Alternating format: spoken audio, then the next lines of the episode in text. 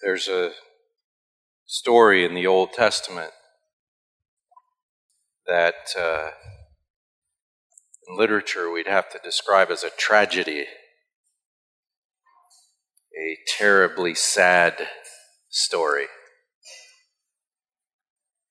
of collapse. It's in the book of Numbers, chapters 13 and 14. The people of Israel, God created from nothing when he spoke to Abraham and he said, I'll give you a son. His wife thought that was hilarious. And The son's name ended up being something like hilarious Isaac, because the Lord thought it was funny that Sarah thought it was funny. How'd you like to be that guy who walked around through his whole life named Hilarious? Now we have children, sons today that we name Isaac. That's good. I hope they have a sense of humor. So God made Israel. God said to Abraham, I will make from you a great nation. Abraham was already 80 years old the first time he heard God say that. And he and his wife had been married for a long, long time, never had any children, couldn't have any children.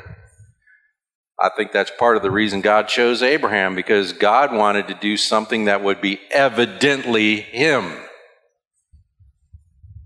So he makes a nation out of some buddy you can't make a nation out of. And he says to Abraham, I'll make a nation from you, and out of that nation I will bless the world. And the story goes on. You know the story. Goes on. Isaac has a son, has a couple of sons. One of them is named Jacob, which means con man,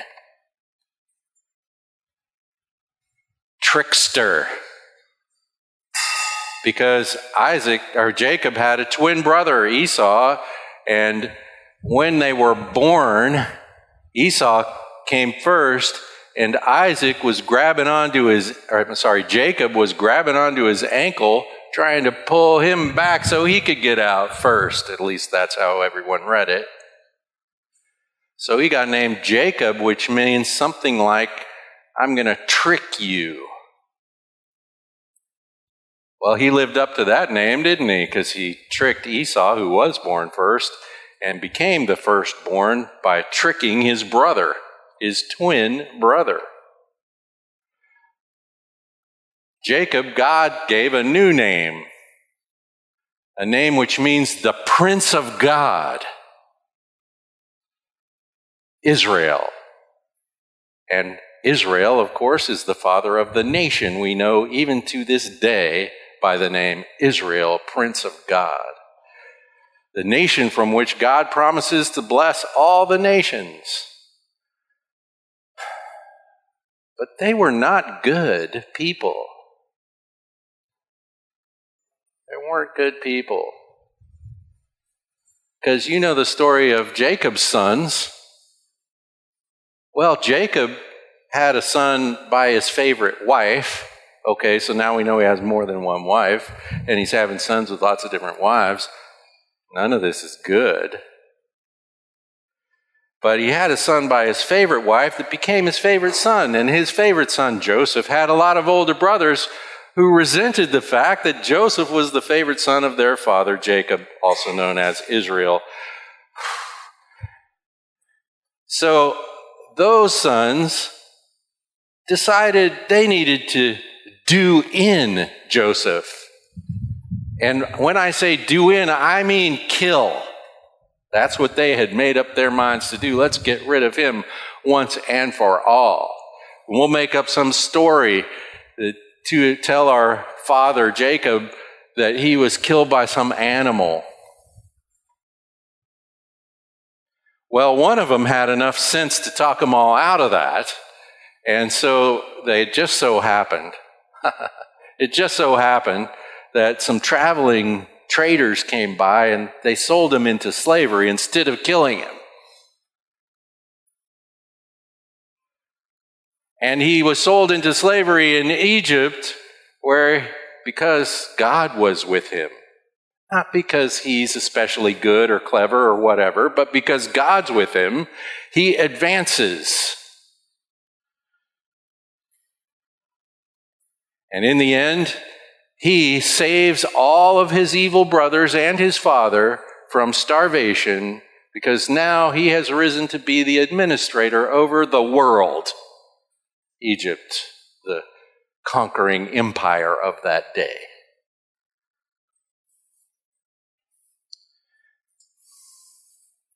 And as a consequence, all of his brothers and his father and all of Israel are in slavery in Egypt. Eventually. At first, they're not slaves, but eventually they become slaves.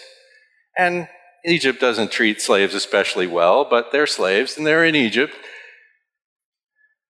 And God decides to deliver his people because he has made a promise to Abraham and on the basis of his promise to Abraham, their great grandfather, he makes, he decides to deliver the nation now, a huge group of people now, millions of people now, Israel out of slavery in Egypt. So he gets Moses. And you want to think, what is wrong with God? Moses? Really? That is not a good choice. Moses. God picks Moses because God picks things that are not good choices so that when he works, it will be evident that it's him. And so he picks Moses, and Moses says no. now, Moses is not a good choice because Moses is guilty Moses rose to a place of great prominence in Egypt, like he's the adopted son of Pharaoh's daughter, and then he kills somebody. And so he flees the country to get away with murder.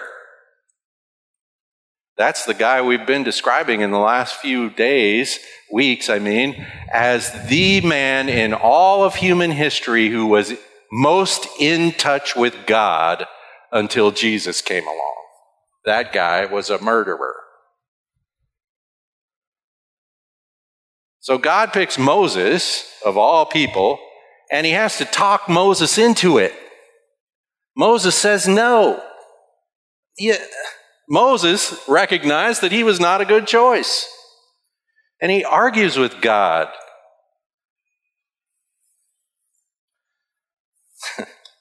I don't recommend arguing with God. God wins the argument. And Moses goes with his brother Aaron, go through all the, you know, the plagues and all that. God miraculously delivers his people out of Egypt. There's no other way to say that. In the end, the people of Egypt say, Get out! Then they change their minds. Well, Pharaoh changes his mind and he goes after them and his army is drowned in the Red Sea. When God's people go through, they don't. Can there be any doubt they are being rescued by God out of slavery in Egypt? But you know, they're still not good.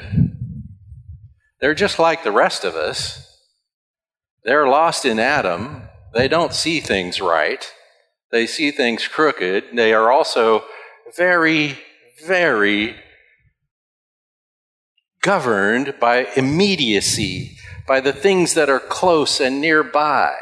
And so when they start to get hungry, they start to whine to Moses and they say, Why did God bring us out here just to die?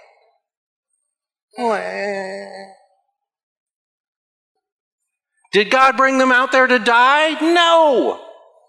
He's already said there's a promised land. He promised the land to Abraham. And so he intends for them to be in the land. So they come out, they go to Mount Sinai. Moses goes up and meets with God face to face. When he comes down, his face glows. They all say, Put something on your face, man. They know God. They see the cloud on the mountain. They hear the, the thunder. The, the, they feel the ground shake.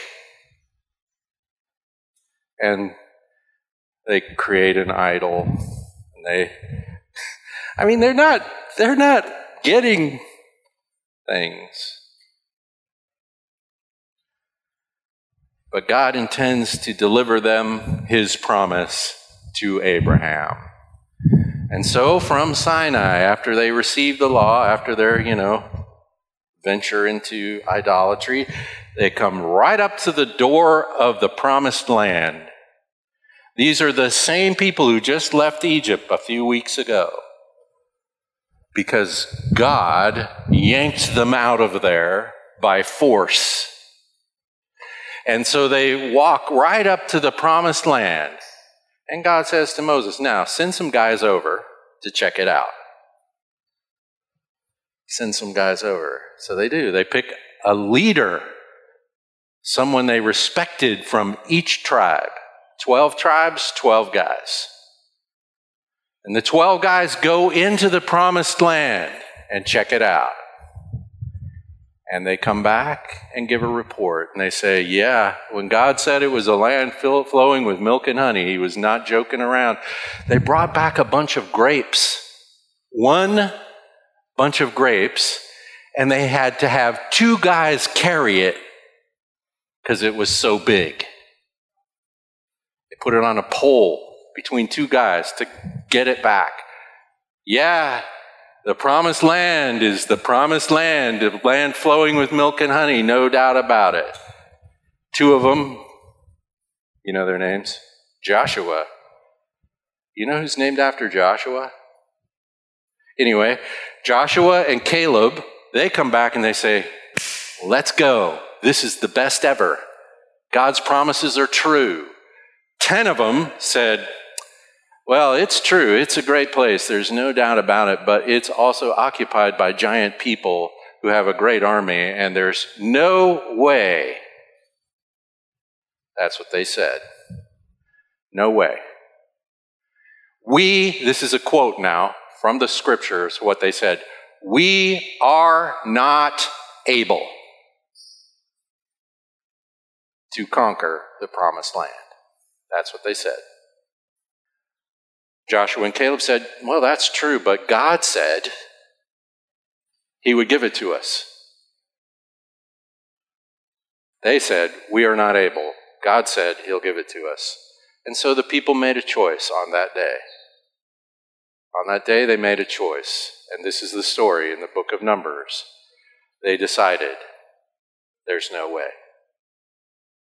They went with, We are not able instead of God said.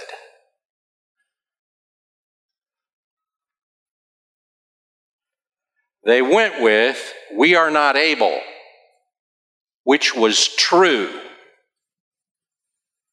instead of, God said He would give it. When God said He would give it, God,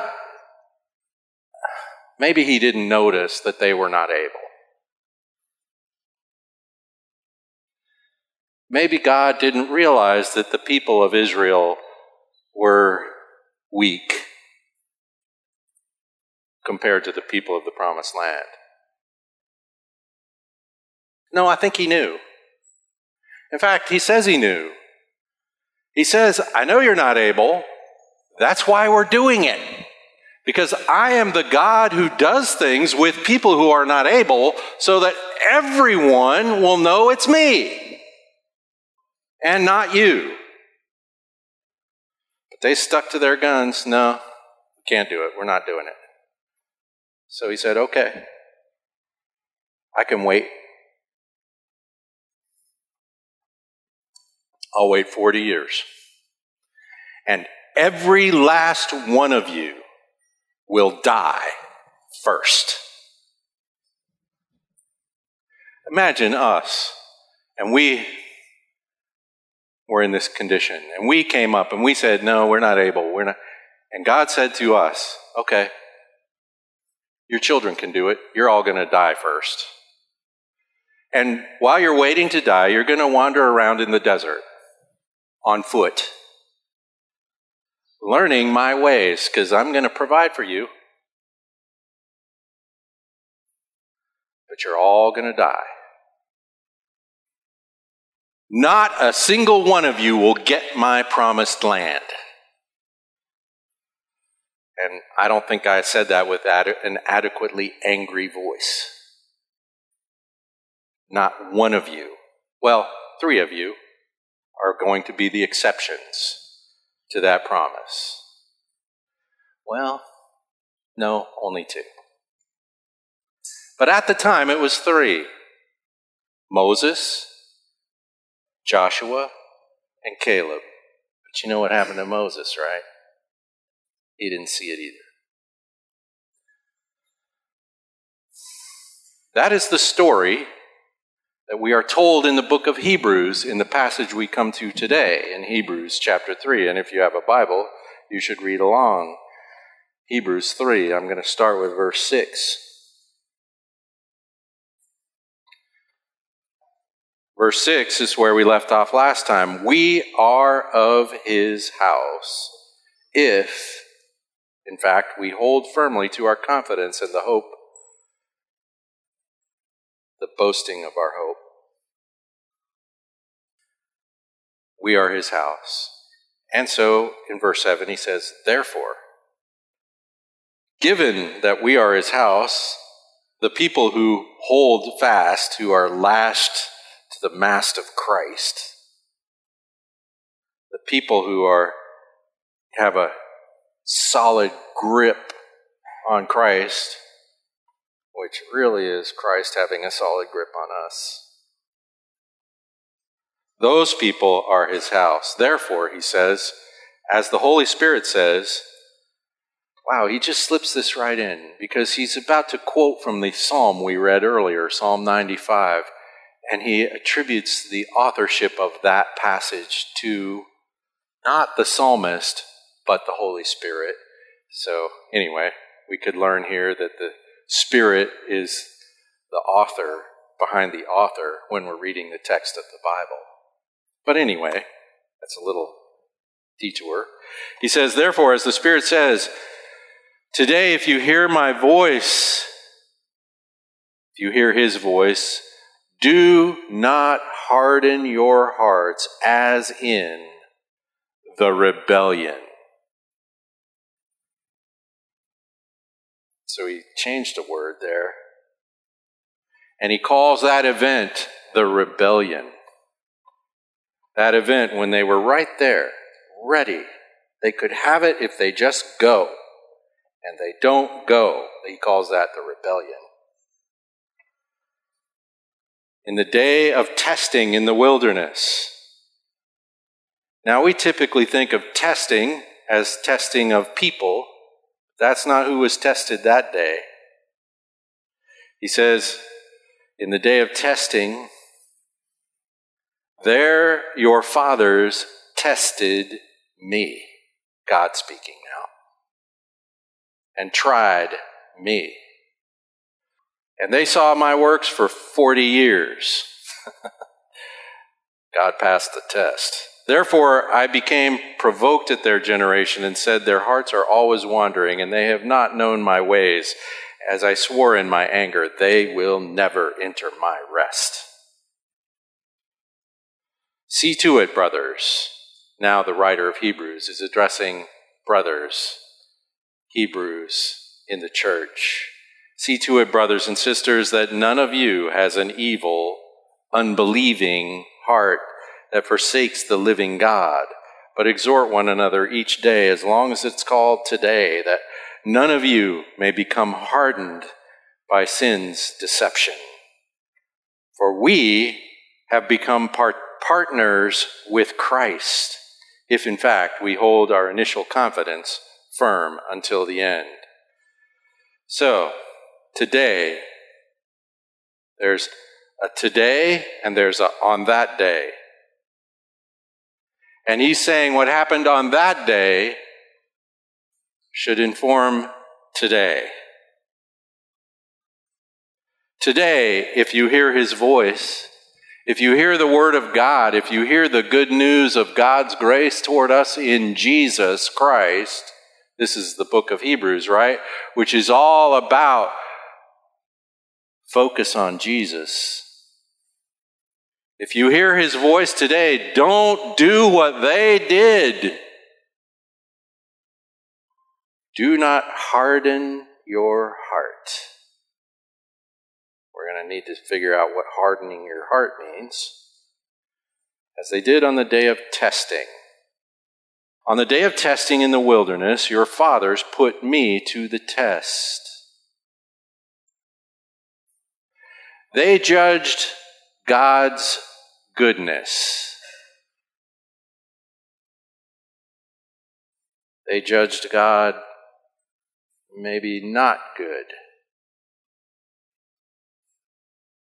Why'd you bring us out here to die? God told them why He brought them out there. But they're going by what they see around them, not by what God said. Oh, this is like Adam and Eve. That fruit looks good. And uh, the devil says, What's God? What's God's deal? Like, why does he want to keep this from you? Because he knows that if you eat it, you'll become, you'll be your own God. And so they believed what they could see, feel, taste, and touch instead of what God said.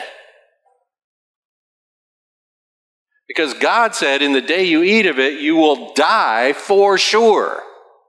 And the devil said, No, you won't. God is not telling you the truth.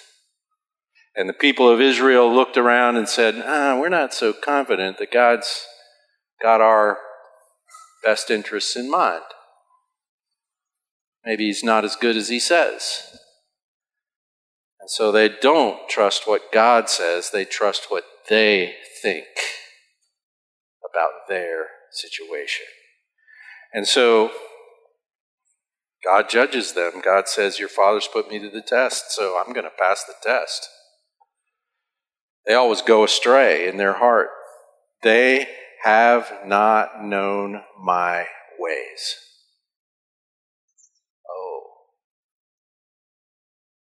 So, they saw my works for 40 years, those people. For 40 years, I provided for them manna from heaven so they could go on living while wandering in the wilderness. They saw my works for 40 years, and every one last one of them died because none of those people are going into the promised land. I swore in my wrath, they shall not enter my rest. Now, the book of Hebrews is going to make a big deal out of this resting idea as we go forward. But here's what's happening here they tested him, he passed. He proved his goodness and his righteousness. You see, God can't be good if he's not righteous. If God isn't righteous, he's not good. If God lets evil go, that's not good. God does not let evil go. He doesn't, he doesn't let ours go. God judges it. God's wrath is poured out, according to the book of Romans, against all unrighteousness. God vindicates his own righteousness in his own judgment of all sin.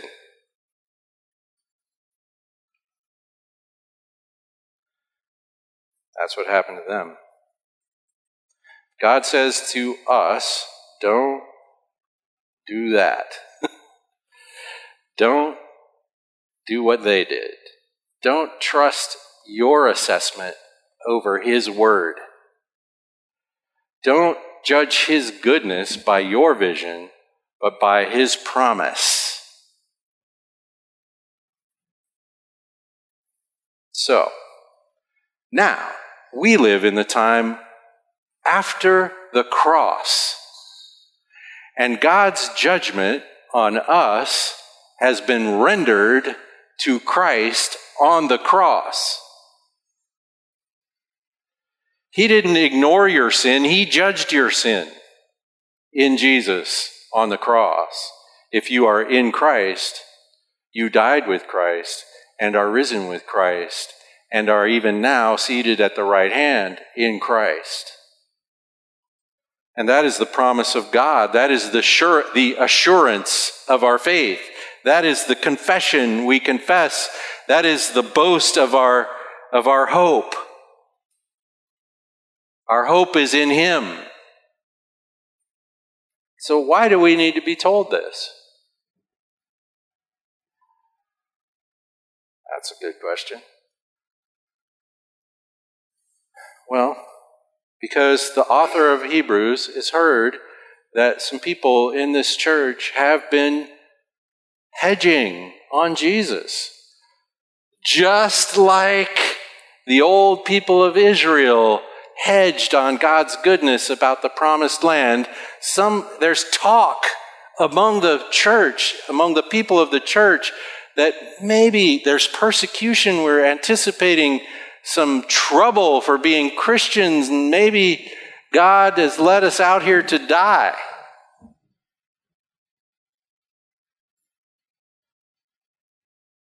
And this rattles the writer of this text. You can't imagine how anyone could think that like that. But here's the thing. When, he, when we read these warning statements in the book of Hebrews, we need to be careful. We need to remember that story that Jesus told about weeds getting planted with the wheat, about the wheat and the tares, about how uh, someone planted a field and their enemy came and sowed weeds in the field. And so now you have weeds and wheat growing together, and the owner says, Yeah, don't pull out the weeds, you might accidentally pull out some of the wheat. Wait till the end. We'll sort it out in the end. And one of the things we can learn from this story is that in the fellowship of the body of Christ, there's weeds. We're talking, we're addressing a mixed group of people. And being in a mixed group of people is hazardous. So he had a mixed group of people among those spies, and some of them saw the promise of God, and some of them saw, we can't do it. And those who said, we can't do it, won over the crowd. And the writer of the book of Hebrews is saying to the church, do not let that be your church.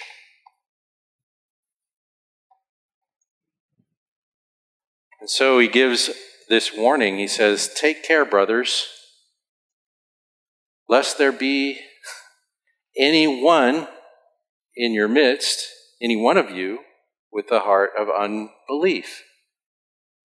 Now, I don't think he's saying pull out the weeds.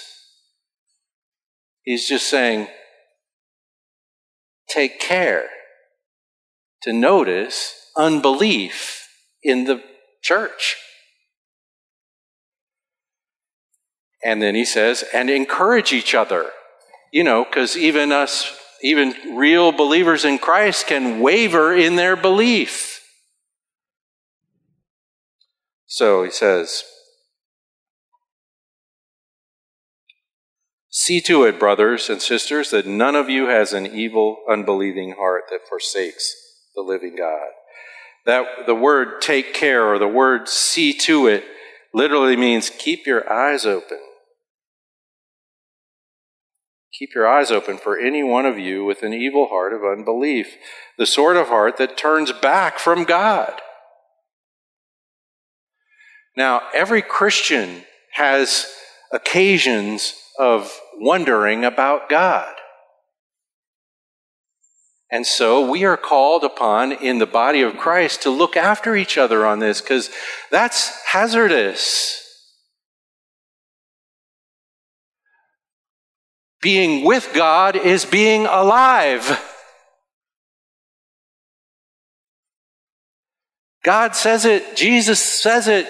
This is eternal life that they may know you, the only true God, and Jesus Christ, whom you've sent. What Adam and Eve abandoned in the garden was fellowship with God, and so they were dead.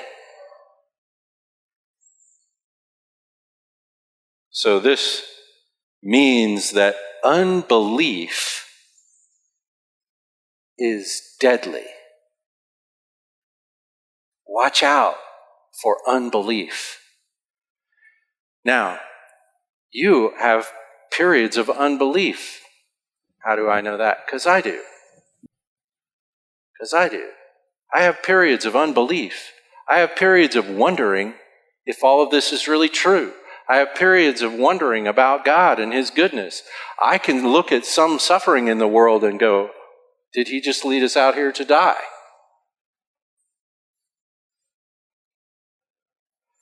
And you are here in part to help me stick with Christ and to say, like Peter says, Where else would we go, Lord? You have the words of eternal life.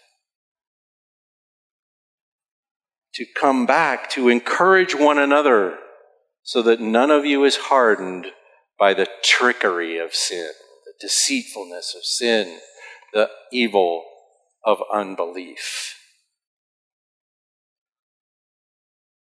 Make no mistake, the issue in the text of the book of Hebrews is are we trusting in Jesus Christ?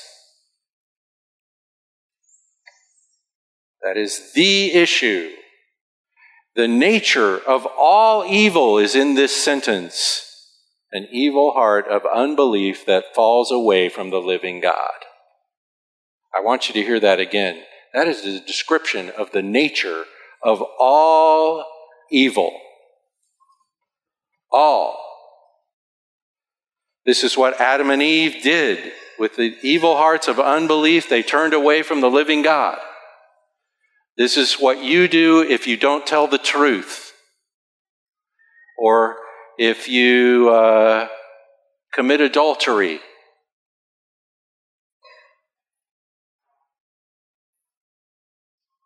Or if you have any God other than the God.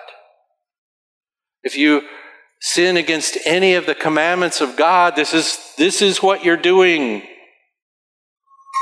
You're trusting your own assessment and not the Word of God, the promise of God in Christ to you. You see, in the book of Hebrews, trust and obey. Listen now, this is the thing. Trust and obey. It's not that one follows the other. They are two different words for the same thing.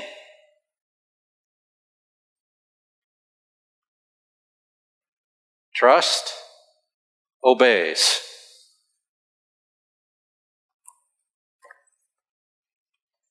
When you obey, it's trust. When you trust, that obeys. If you obey absent trust, it's not real obedience. It's self righteousness and judged by God as the same as unrighteousness.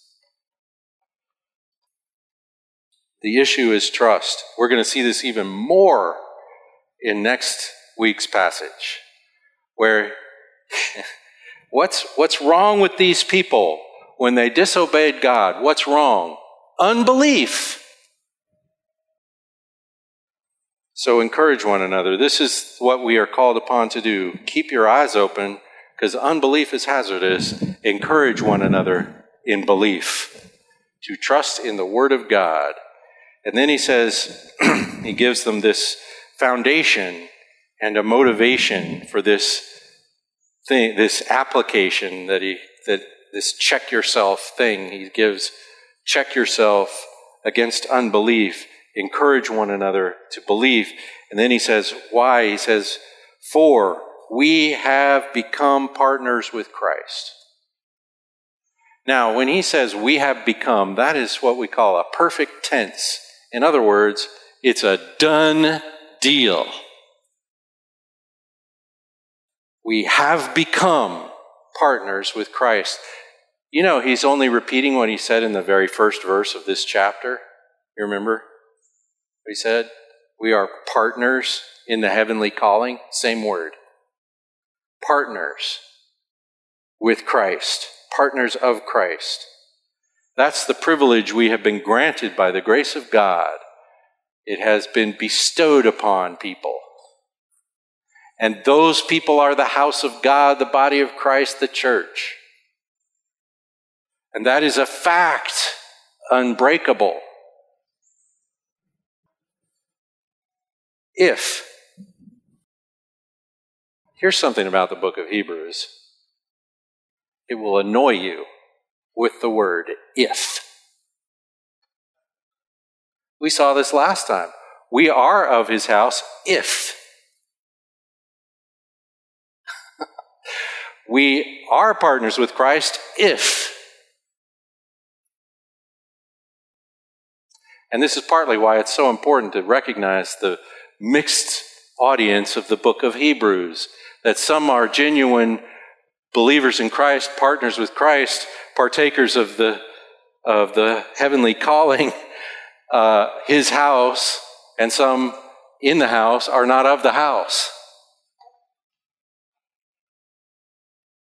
And this is how we did dealt with this last time. We said, We're his house.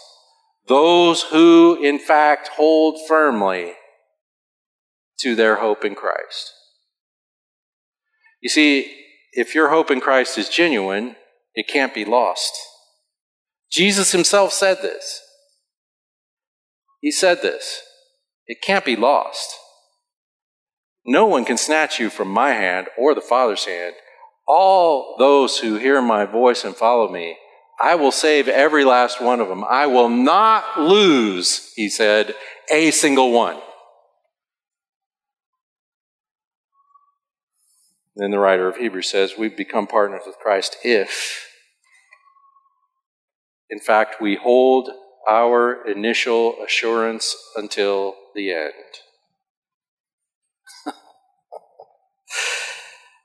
If we hold fast our assurance from the beginning to the end. Now, this tells you that those Jesus gets a hold of get a hold of him. Those Jesus gets a hold of will get a hold of him and they won't let go. So he says, We become partners if we hold fast our assurance from the beginning. And he's saying to the church, Careful now of unbelief. Careful of unbelief. So, what if you spot some unbelief? What if you're wondering right now if you're the real deal or the not real deal. Or maybe you've been sitting here in the church for years, even, and you're suddenly realizing maybe I'm not the real deal. What then? Well, there's only one answer. There's only one answer. Look to Christ. Look to Jesus. Fix your eyes on Jesus. Latch on to Jesus. Hold fast to your hope in Christ. You don't have another one. Hold fast to that one. And so, Christian, if you find yourself in a period of doubt and you start to think, you start to wonder if you're truly saved,